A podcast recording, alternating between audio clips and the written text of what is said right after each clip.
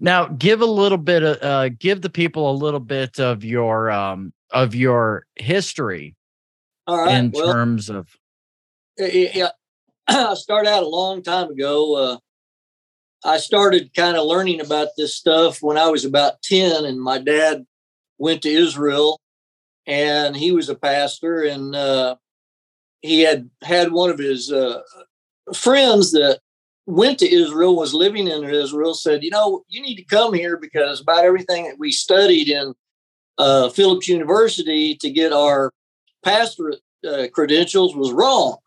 Hmm. My dad was quite intrigued, so he went over in uh, 66 and uh, decided to go back get his phd and eventually uh, got his phd in hebrew studies and then uh, in uh, 83 he authored this book with uh, his friend that he went over there with david Bivin uh, understanding the difficult words of jesus. And that kind of started a, a large movement amongst uh, uh, christians and jews both because really until that time a lot of people weren't aware of all of the idiomatic speech that is in the new testament. Uh, people had been aware of, of a lot of the odd idioms in the uh, old testament but they didn't really understand the the the dynamics that were happening between the uh, diaspora Jews and the Gal- Galilean Jews and the Judean Jews. And uh, my dad had a very brilliant professor named Dr. Aaron Bardone who mentored him. And he was the one who started the uh, linguistics department here at the University of Texas. And then he started mentoring me when I got old enough to go to school. oh wow And so a lot of the information that he taught me, I was able to apply to uh, looking at the, the New Testament and solve a lot of uh, problems that had been there for 2,000 years because it was going over people's heads that had just studied Greek. And you knowing a lot of Aramaic know that there's a lot of differences between the way Greeks think and the way that the Aramaic and the Hebrew is thinking and, and dealing with the, the language and the theology. So I went back to school and uh, wound up graduating after uh, many, many, many years in graduate school. And uh, I had about 270 graduate hours when I finally got a master's. And uh, I got my master's when I finished the translation of the Gospel of John, and I used a a text that was a, a codified text that uh, uh, brilliant guy in the 1800s, uh, Franz, Franz Delitzsch. yeah, Franz Yeah. Delitzsch, and you know it's not perfect, but it it brought to life something that everybody had ignored that there was a Hebrew basis for much of what was going on in the New Testament. And, you know, we don't have that document, the originals, like we don't have really any No. original uh, Aramaic uh, Mhm. or even any Greek. And uh, we got some real early fragments that uh, I was watching a man who's now passed away, but he dated these because of the style of writing uh, fragments of Matthew to 54 AD. And that is, you know, at least 20 to 30 years before general uh, consensus of scholars are trying to date the the text. And I've always thought it was just, you know, within a few years of Jesus's resurrection, they had to get the word out. And Mhm. so I've always believed there was early originals. But that's my background. I, I love digging in the text and i'm not a uh, kind of a shameless self promoter and i hate a lot of these people who try to sensationalize everything out there you know it's like I, i've got people who they're looking for a demon behind every blade of grass, every tree, every stone. And the same way with a lot of Christians. There's a antichrist behind every politician. You know, every building is inhabited by demons, and it's like, you know, Jesus was not a sensationalist. He was very practical. He was very honest with the people, but he spoke in terms of a Jewish theology that we've never been aware of in Christian circles. In in uh, a lot of the messianic uh, circles are uh, have moved away from the practicality and moved into very, uh, I would say, a very legalistic interpretation. Not all of them, but there's a, a big group of them, and uh, especially the Hebrew rooters are just yeah. really, really into, you know, you can't even uh, pray unless you're praying in Hebrew and saying the name of God and Jesus correctly, or God's not hearing your prayers. I mean, it gets to the the. Well, see, the funny thing with that is that you know, uh, usually the rendering of the four-letter name they come up with are by individuals who don't know a lick of Hebrew. Yes, which is which is always hilarious to me you know, and you know, to kind of get to what you were talking about with the, you know, the sensationalism and all that stuff, you know, you've worked in translation work, you did the Gospel of John from the Delitzsch. And I hold the Delitzsch in very high respect because it helps me to better understand the Greek. Mm-hmm. And, you know, me, I'm an Aramaic primist. I did a, a translation of the New Testament from the Yonan Codex, the Khabouris, and the Halkton. And, you know, with that, you know, that kind of gets into the the idiomatic expression within there that is found actually within both languages in terms of the word Mashiach in Hebrew or Mashiach in Aramaic. Um, we were talking just slightly about that before we went on the air. Uh, give people the rundown on that. Well, you know, people have this idea of a Messiah, but yet they don't understand the Jewish nature behind these concepts. Mm-hmm.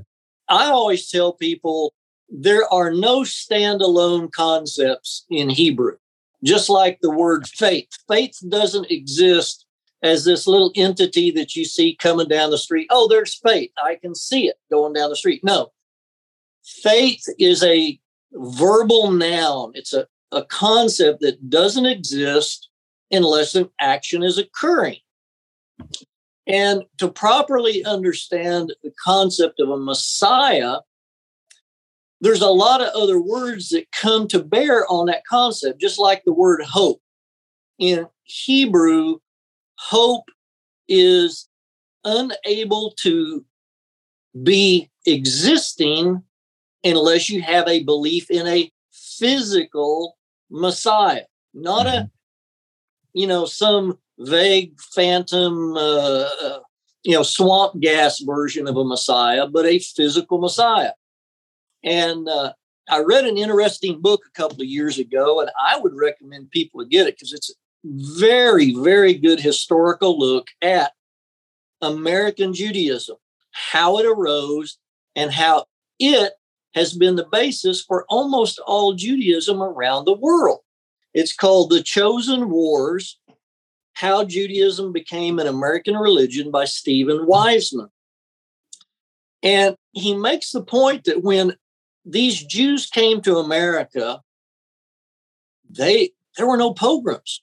That they had a kind of easy life, and you know it, they didn't have a kosher butcher, and it was kind of hard for them to keep the faith, but they transferred all of their beliefs of the Messiah having to save them from a physical Messiah to a belief in the state was the Messiah. Mm-hmm. And that somehow this entity would arise every so many years as a Messiah. And that a man would arise and the spirit of the Messiah would be upon him and he would be able to help society some way. Mm-hmm. But the problem is that as as you know, states have no dog in the hunt. They don't care about you or care about me or care about anybody. They're an entity. They don't care about anything. It's only the people who are driving the institution that either make it a good institution or a bad institution.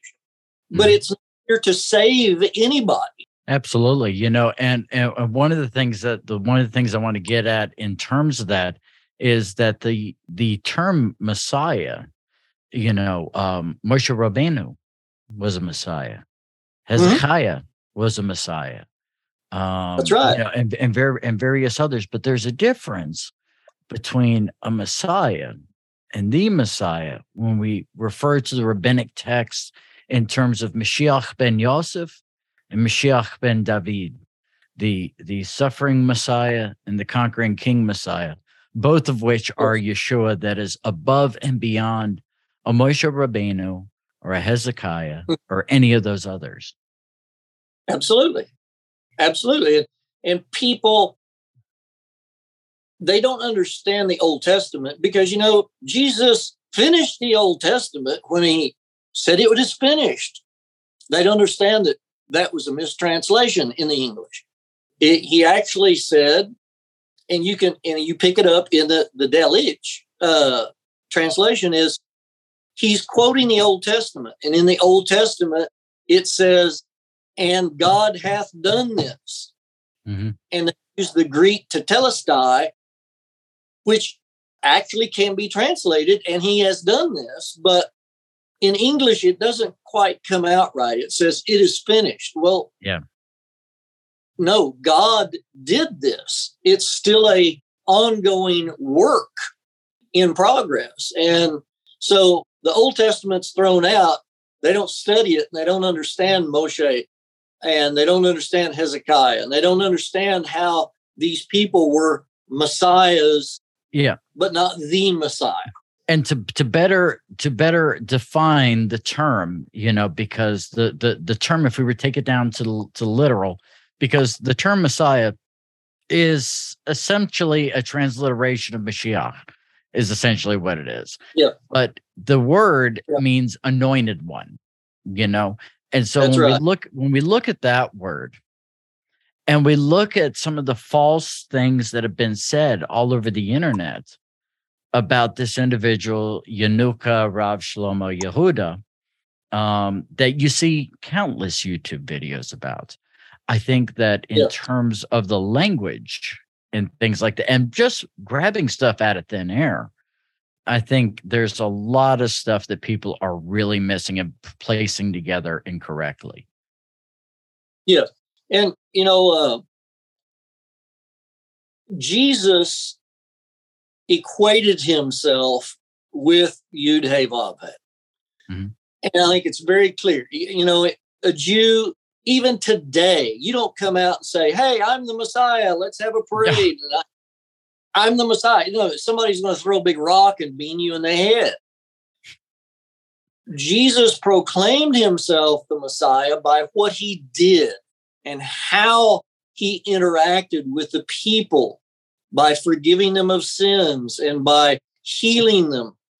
And we we often try to take someone like this uh, Rav Shlomo and try to foist this concept of Messiah on him when he, he doesn't want that. He he stated, I am not the Messiah. I don't want this. He's a holy person. He's someone not unlike yourself or me or anybody else who wants to get close to God. And they pray and they pray all the time and they try to understand the deeper relationship with God that we should all have, but most people don't want to take the time to learn it and to put that relationship first in their life. And so here's a young man who, by all accounts, man, he's a righteous individual. and there's he and there's 32 Tzaddikim alive in the world at any given time. Yeah, and and this man preaches God. I mm-hmm. mean, he wants you to know God, and he prays for people, and suddenly Christians are saying, "Well, you know, God healed some people he prayed for, so he must be the Antichrist." And I'm sitting here scratching my head, going, "Well, wait a minute." I, I read about Jews praying for people in the Old Testament, and healings occurred, and people were raised from the dead, and Jesus was a Jew, and he prayed for people, and they came back to life. All kinds of miracles occurred. So what's different between these Jews in Jesus's day and this young Jewish man who, by all accounts, he's a really nice, righteous person. He loves God, wants you to know God, and blesses God at every turn. Eh, you know, you and I were laughing about the other day. We're like, wait a minute. why? Yeah. Why are why isn't God listening to him just like he would listen to me? yeah, and it, and it's interesting, and I've come up with with two theories in terms of that, and and I'll just go over there, I'll go over those really quickly, and then have you kind of comment on it on what your analysis is is of it. You know, uh, first of all, the scripture says, you know, that um, there were these people that were going and uh, healing individuals and all that other stuff, and you know, I think it was Kepha came up to Yeshua and said, Hey, dude, we need to make them stop. And it, there's some modern translation of it, by the way. and, and he goes, he goes, wait a minute. It, it, they're, you know, uh, demons can't cast out demons. If, you know, if they're not against us, they're, they're, they're for us. And there's this concept of everything going through Hashem everything comes from Hashem. You know, you if you're going and living your life for Hashem and you're not teaching against the ways of God, you know, first of all, this guy's going to be blessed in in in doing that. And and secondly, I think a lot of it kind of comes down to there's this tribalism idea that is really bad. And it's one of the things that I've tried to tear down the walls of. You know, as you know, you know, there I, I, work with, you know, individuals in the Christian community. You know, I try and help them out. And I don't sit there and say, well, you know what, you're not doing the Torah of Hashem. So, you know, but there's a lot of people that it's like if you're not a part of their team, you know, you have individuals who are Baptists that will say, you know, that uh, you know that uh, uh, uh, John Wesley just you know satanic dude, you know, and all this stuff, and then you have the people of Wesley say the same thing about Calvin and Billy Graham and all this stuff, and it's like, whoa, whoa. I think in many ways people want somebody that is from their own sect, their own denomination, their own uh, way of seeing things, and it kind of goes and harms them in their feeble minds in many ways that hey there you know uh, there must be something evil going on here. And that is something that the scripture warns us about in terms of lashon hara and motzi shem ra absolutely. Absolutely. And you know there was a a song that i listened to uh, a week or so ago by tennessee ernie ford. Mm-hmm. and it had to do with how a baby sees Jesus. A white baby will see a white Jesus. A black baby will see a black ba- uh, Jesus. A Asian baby will see an Asian, but yet they all have a relationship with Jesus. It doesn't mm-hmm. matter how they are seen, and you know we have to understand that revelation is a progressive revelation according to what somebody can handle at the time. And I've often told people, I'm not a astrophysicist and a mathematician and all this stuff. And so if God revealed the intricacies of E equals MC squared to me, he'd be wasting his time because I don't understand the first thing about it. I mean, yeah, I understand that you know, E equals MC squared, but how do you get there? What what is it about? What do you do with it?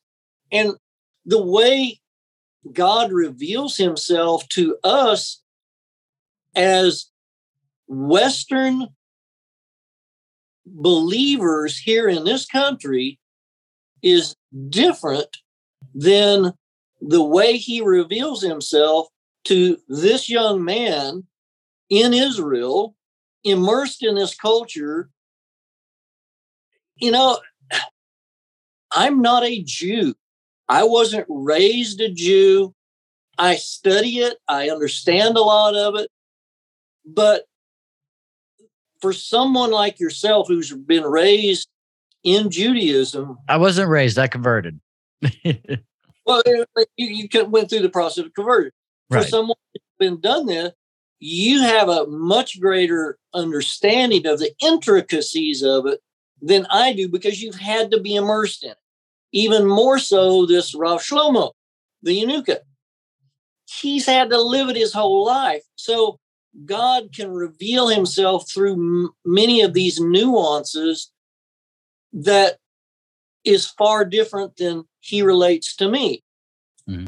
I like to look at a person like this Yanuka as someone who has the capability within his sphere of influence of opening the doors to a greater revelation of who the real Messiah is. It's not that he's an anti Messiah or an anti Christ. No. He is someone who can reveal the intricacies of God, Vavhe, to the people and possibly draw them into a better relationship with their God. And much much in the same way that somebody like a um a uh, five five Levertoff or Mhm, uh, uh, Rabbi Isaac Lichtenstein or Rabbi Yeah. Yitzhak Kaduri did, for instance.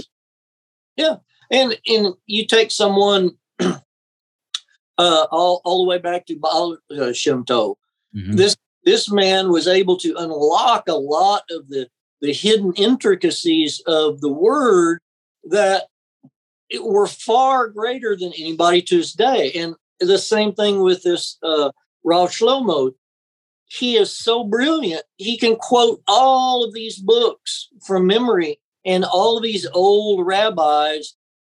It, it reminded me of the story in the uh, New Testament where Jesus goes to the gates and he's about 12 and he's talking to the other rabbis and they're astounded at his level of understanding the text at his age. And it's the same thing here.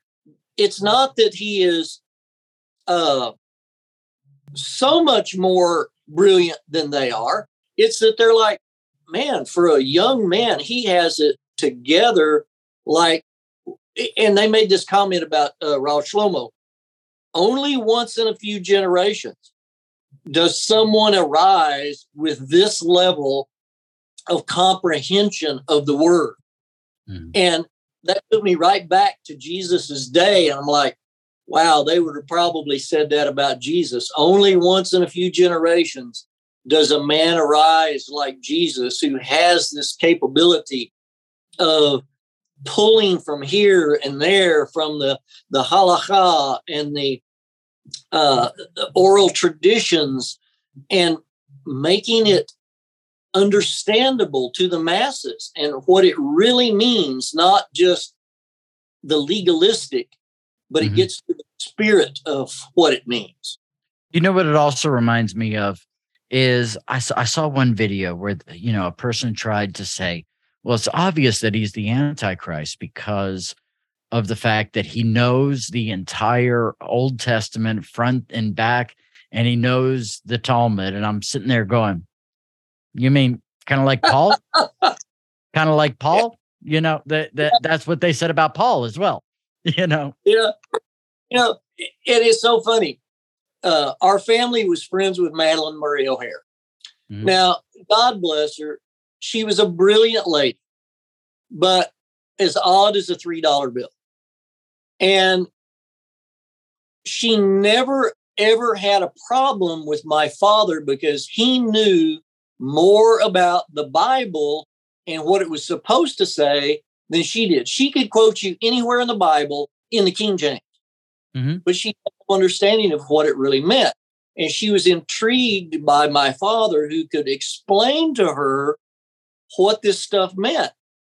But she used to just eat pastors up because she knew they didn't know anything about what they were trying to preach on. But she could quote it. You know, that just because someone can quote the Bible doesn't mean they're the Antichrist. She wasn't the Antichrist. She was a, a pathetic individual, but she wasn't the Antichrist. Yeah. And this man is a great individual. He tries to draw people to God. Mm-hmm. So, why would we want to say, like you said, he's on our team?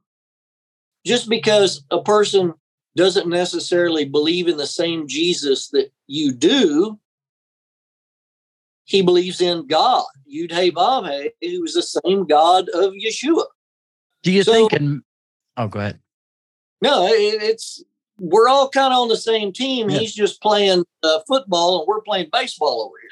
It's interesting because when we go and read, like you know, Sukkah fifty two a of the Talmud, you know, or we read Sanhedrin ninety eight, you know, it gives us the context of the Messiah, talking about the Messiah before it is that he came, you know, the two comings of the Messiah, all of these things. And and it's very interesting because the the con, the context in which Yeshua or Jesus needs to be seen in many ways is not the way that he is seen in the western culture today or even in the European culture for that matter. The thing is that um I think in many ways you know and this really gets into a semantics kind kind of thing because if you understand the concept of Messiah and you understand what the Messiah is supposed to do but then you're told by somebody else oh wait a minute you know uh, let me tell you who the messiah is. He's this guy that got rid of the torah and all this stuff. And a person goes and says dude i'm totally rejecting that because you know deuteronomy 13 says that person's false. First of all yeshua never did that as we both know. But also the thing is would the person be held at fault for saying no i reject that or would that be something the reason why we have the um the uh, concept of uh, resurrection of the dead that is found within um, Sefer HaGalut, the book of Revelation, and coming back when it is that Yeshua comes back the second time. Well, here, here's a problem that goes back to what I was almost going to write my thesis for in uh, my master's program and my my Jewish professor she really wanted me to write it and that is people believe certain things or don't believe certain things based upon fear and a bias against the teaching of anything Jewish in the church. Okay? Because the Jews killed Jesus, quote, which they didn't. Um, nothing that is Jewish or Hebraic is able to be touched on in Christianity by and large because everybody's afraid of it. everybody that you know most people have no clue who a Jew is. Mm-hmm. You know, uh, my friend, he was a, a, a, Jew that lived in Oklahoma City, and he'd wear the little Star of David to school. And the kids would come up and say, What's that star you've got around there? And he got so tired of trying to explain what a Jew is that he would start just laughing with him, say, Oh, it's a ninja star. It's a Jewish ninja star. And, you know, you got to understand that there's not very many Jews in the world not everybody knows Jews. And the church is talking about Jesus hated the Pharisees. And well, Jesus was probably a Pharisee. I mean, that's where he got all of the uh the concepts about yeah. the Messiah and the resurrection well, and all of this. even and, even the book uh you know for instance one of the things people need to realize about the the pharisees is that there were various types of pharisees um yes, I, in many in, in many ways he was going up yeah he was many in many ways going up against the ones who were followers of shammai but if you go and you look yeah. for instance i did a commentary on the gospel of mark he's quoting pharisaic texts in agreement over a hundred times and yeah and a lot of the times it's the halacha of hillel who yeah. was the grandson or the or the grandfather of Gamliel, who trained right. That of uh, Paul. That's right. And the interesting thing about the Pharisees is that Jesus calls them hypocrites. Well, mm-hmm. in Judaism in the first century, it, it's like Baptists. It's okay if you're a Baptist to call another Baptist a hypocrite.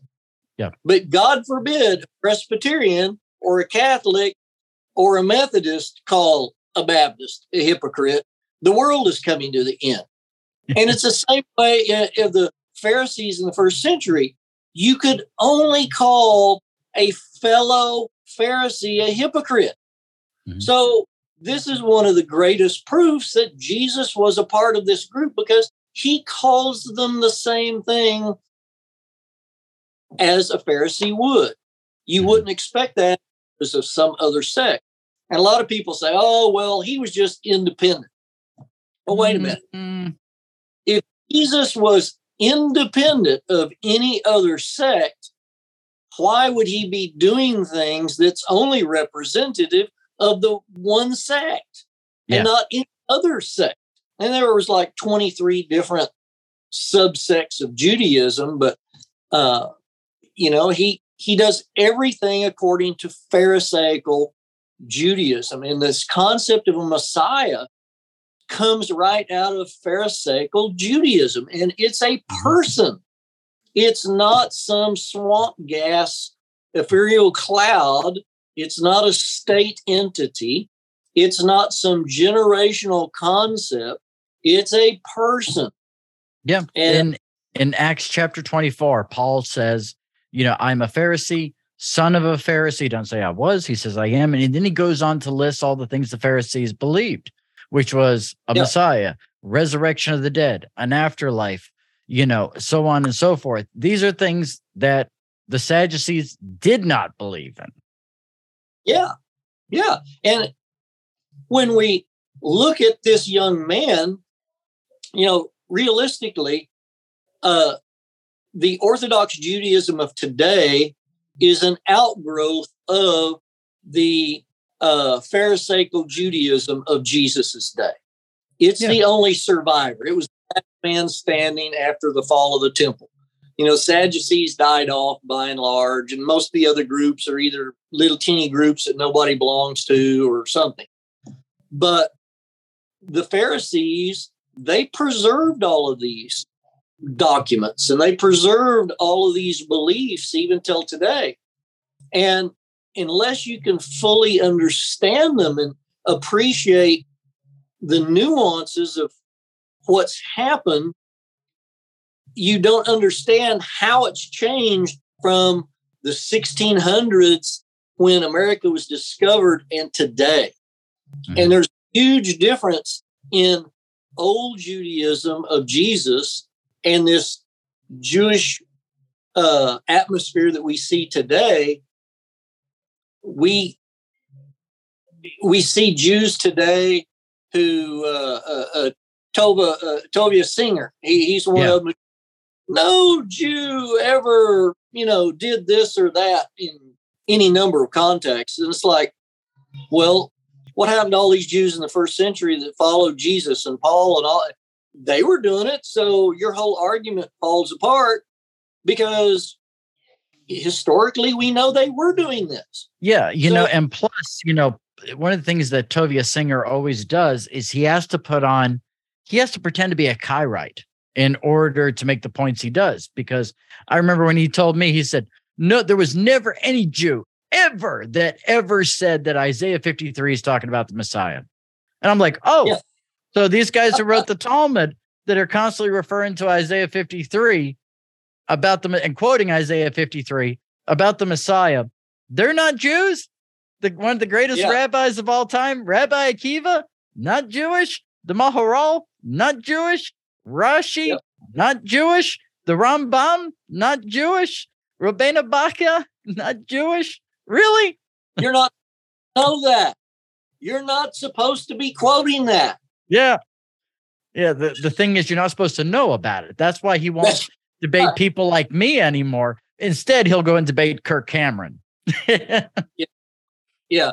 It, it- you know, it, you, you mentioned something here that's very important. And that is a lot of this stuff is kept under wraps. Okay. And uh, Paul, who, you know, I, I wrote this whole article that I think his name was never Paul. It was a, I think, a mistranslation. But it is he, he talks about the mysteries and he's a big scholar uh, and most of his writings go right over the head of christians because they have absolutely no understanding of the talmud and all of these oral traditions and stuff that paul is pulling into the, the text Mhm. But he deals with these mysteries the sod and out of all the gospels, this is one of the reasons I believe that Paul was actually the author under the tutelage of John, of the Gospel of John, because it's always full of mysteries. He, he talks about the things that are kind of hidden, and it's always couched in rhetoric. And uh, if you look at Romans and and Hebrews, which I think uh, uh, was authored by Paul, he's always talking about these mysteries. And all of these mysteries come right out of the beliefs of the Pharisees Mhm. and this intricate weaving of the story of the Messiah, the Savior, through the oral traditions that go back and look at the written traditions. So this has really not been made public to the, the average Christian out here. No, you take, for instance, out one of the things that popped into mind was Philippians chapter two. He Mhm. goes and he talks about God emptying himself and all Yeah. that stuff into a into a physical body and all this stuff, which you know relates to the divine, the divine Messiah. And the thing that's interesting about that is that if I ever had to, you know, if somebody's in in in uh, uh, Kabbalah studies and they say, I want to understand this concept of Tzimtzum. I say the best definition, the easiest definition in terms of that is in Philippians chapter 2. That's the concept of Tzimtzum right there. He was basically giving a definition of that, of something that was talked about by um, uh, uh, Shimon Bar Yochai uh, years later. Paul was given the definition of it. You know, people don't really have a grasp of the nature of the Messiah. They, they really don't. And the Messiah came down to transcend that gulf that had been created in the garden between God and man. And he was able to bring man back into that close relationship across the board that we can enjoy an emptying out, so to speak, of God through the Holy Spirit into us. And that that is it's hard for us to understand that. Yeah. Absolutely. Absolutely. A lot of people just do not get that concept. They just don't get it. No, You know- they want to keep the Messiah in a matchbox in their pocket. exactly. Exactly. It's it's kind of a, a make your own messiah kind of idea. And, and and we see a lot of that in the churches in that the Messiah becomes a a if you'll give money then the Messiah will act on your behalf. Mm-hmm. And it was never about really what we could do for God because we can't really do anything for God. And I always go back to Isaiah. And if you go to the end of, I believe it's Isaiah 40, and it it's been a terrible mistranslation. And uh, I showed this to uh, uh, friends of mine that they ran uh, Ma'oz ministry, and uh, she, you know, she was super fluent in in Hebrew, and this was years ago when I was studying this stuff, and and she looked at it and she goes, "Oh my God, Roy, you're right. I don't know why I've never seen this before." But um, when you go to the end of Isaiah 40 and verse 29 through 31 says he gives power to the faint and to them that have no might he increases strength even the youth shall faint and be weary and the young men shall utterly fall but they that wait upon the lord will renew their strength they'll mount up with wings as eagles and they're going to run and not be weary and they shall walk and not faint. Yeah. The word in here basically uh it says they are going to exchange power okay? Those that eagerly wait for and expect it to come the messiah okay?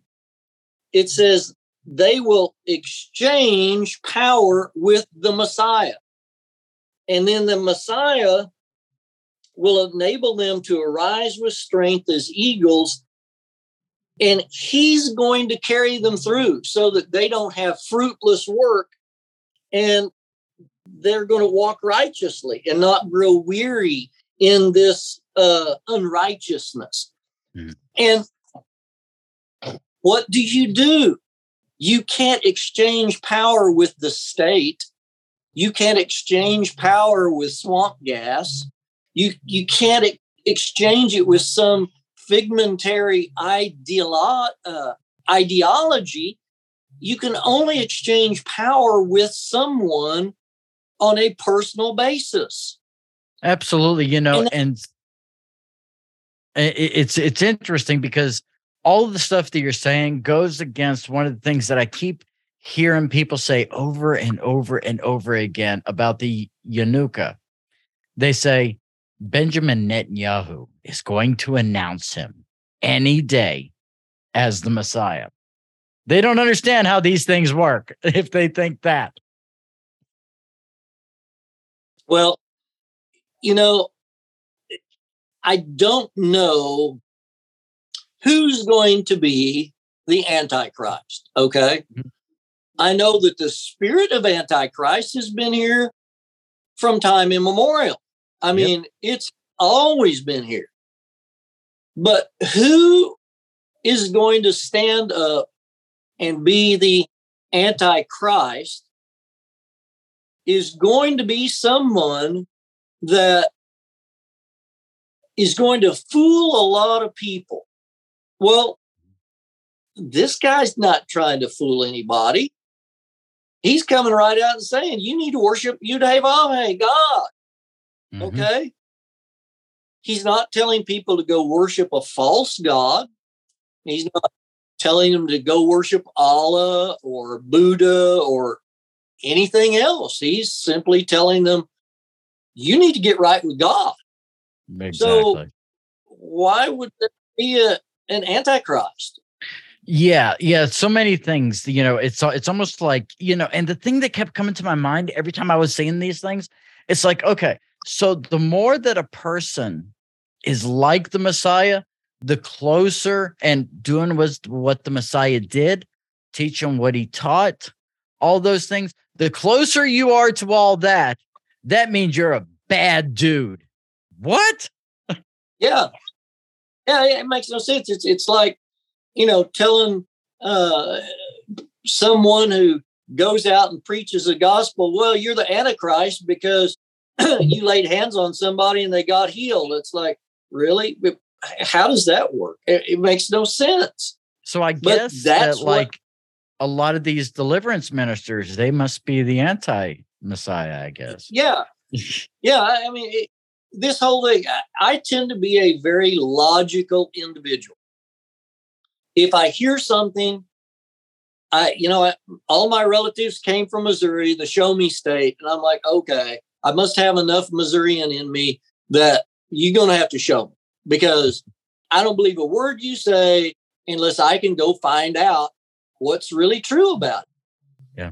And people just spout stuff off.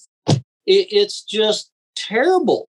The way that they try to sensationalize either their website or something to get clicks or you know to push themselves because it's not being honest and it yep. makes christians look like a bunch of goofy bozos and I mean, those are the things that you know here's the thing that you need to realize is that youtube in terms of people of faith they will push the crazy to the top because that's what they want the reflection of believers to be they want them to be the crazy the thing is I right yep. now on YouTube, I could easily get a million subscribers within 10 minutes. You know how I do that? All of my all of my titles would have the words prophecy or antichrist or mystery or something like that in the title and automatically yeah you would gain a massive following and so with that yep. I think this is the true reason that people are trying to claim the Yanuka is the anti Messiah. Because as soon as you say, I know who the anti Messiah is, there's going to be some bad crap, crazy people who are going to flock to those videos. You're going to get a lot of clout. You're going to get a lot of a lot of uh, exposure, and you know you're going to make a nice little dime off it. Say what? You're going to get anti Semites come out of the woodwork. Yes. Because, man, anti Semitism has never died. It just kind of changed clothes. And, you know, uh, my daughter, uh, bless her heart, she uh, likes uh, uh, metal music and she dyes her hair blue. And, you know, she's uh, got a nose that is the exact nose that my great great grandmother's sisters had. And a lot of people, when they see it, they look at her and go, Well, she has a nose that's kind of curved a little bit, so she must be Jewish. And therefore, we can make fun of her because she's a Jew. And she's sitting there going, Where did this come from, Dad? And I'm like, They're out there, they're crazier than bed bugs. But the sensational Christians who try to sensationalize this stuff are doing a huge disservice not only to Christians but to the Jews because they're yeah. trying to caricaturize the Jews as antichrists. Mm-hmm. And the Jews, if Jesus was a Jew and he came preaching normative Judaism, the only difference between what Jesus preached and anybody before him preached was that he equated himself with Yud Hey mm-hmm. That's it. Everything he said was like the prophets of old repent. Yep. He wasn't of the uh, the Sadducees who said, well, righteousness is earned by the temple rites. And he yeah. was of the normative Pharisees that said, well, not just the temple rites, but you got to observe the traditions of the fathers. Well, mm-hmm. he just cut through all of those uh, crazy things and just said, it righteousness comes through repentance. And if you can't repent, it doesn't matter about all that other stuff. It's just, you know, empty uh, actions. Yep, absolutely. You know, and and and even with that, the concept, you know, um, was something that was that actually predated Yeshua as well, because you know, within the Talmud, it goes and talks about the uh, the concept of uh, Adom Harishon and Adom Ha'achron. You know, the first Messiah and and the second or the or the or the first Adam and the final Adam. And yep. Paul, you know, is basically kind of quoting that and I think Second Corinthians, if memory serves me correct, and all that, you know, so that so that concept is is is actually there, but anti-Semitism right now is very much on the rise, very much so. You know, to where it is that uh, you have individuals on the left side of the political aisle um, that are, you know, really pushing the same thing as the Nazis during World War II. And then you have the the the the small group of the fringe far right that are going the ways of people like Kanye West and David Duke and all these things that are, you know, also propagating it and kind of having it come full circle in many ways. Yeah. Yeah. You know, uh, Eva Mozes Kor, the, the little uh, Jewish lady, she set up the uh, Candles Holocaust Museum. And before she passed, uh, we became friends with her. And uh-huh. during uh, Obama's uh, presidency, she said, man, she said she was so just eyes wide open. She said, I see exactly what happened in Germany prior to the war and during the war happening right there. And this yeah. anti Semitism just going crazy. And what people don't understand is that the Jews didn't kill Jesus, okay? The Romans really didn't kill Jesus because he said, Ain't nobody kills me. I lay down my own life and I pick it up. So if he didn't want to be what he was and didn't want to be nailed on a cross, the Romans or Jews, anybody couldn't have done anything. Mm-hmm. And at the time of the death of the high priest, all blood guilt ceased and forgiveness was upon the people. So the the Jews were already forgiven 2000 years ago. So yeah. we don't need to hold Jesus's death, the Messiah's death against the Jews. We don't need to hold it against the Romans. We don't need to hold it against anybody. What we need to do except ourselves. Yeah, that's right. Because we were the people who were sinful, and it was because of us that he sacrificed himself. Mm-hmm. But we have to understand that the only thing that can save us is repentance. Yeah. And be one with the Messiah. And, and the, and the thing is, I, yeah, I think I think one of the things that people have a hard time differentiating is they may try and justify the um, anti-Semitism by saying, well, you know, the guy that is going to be over, you know, who's going to do all of these things in the Holy Temple and declare himself to be the Messiah when he's not, is, you know, he's going to have to be Jewish. And, and that is true. In order to be in the Holy Temple, you know, especially that part of the Holy Temple, you know, yep. some some guy is not going to go in there. But no.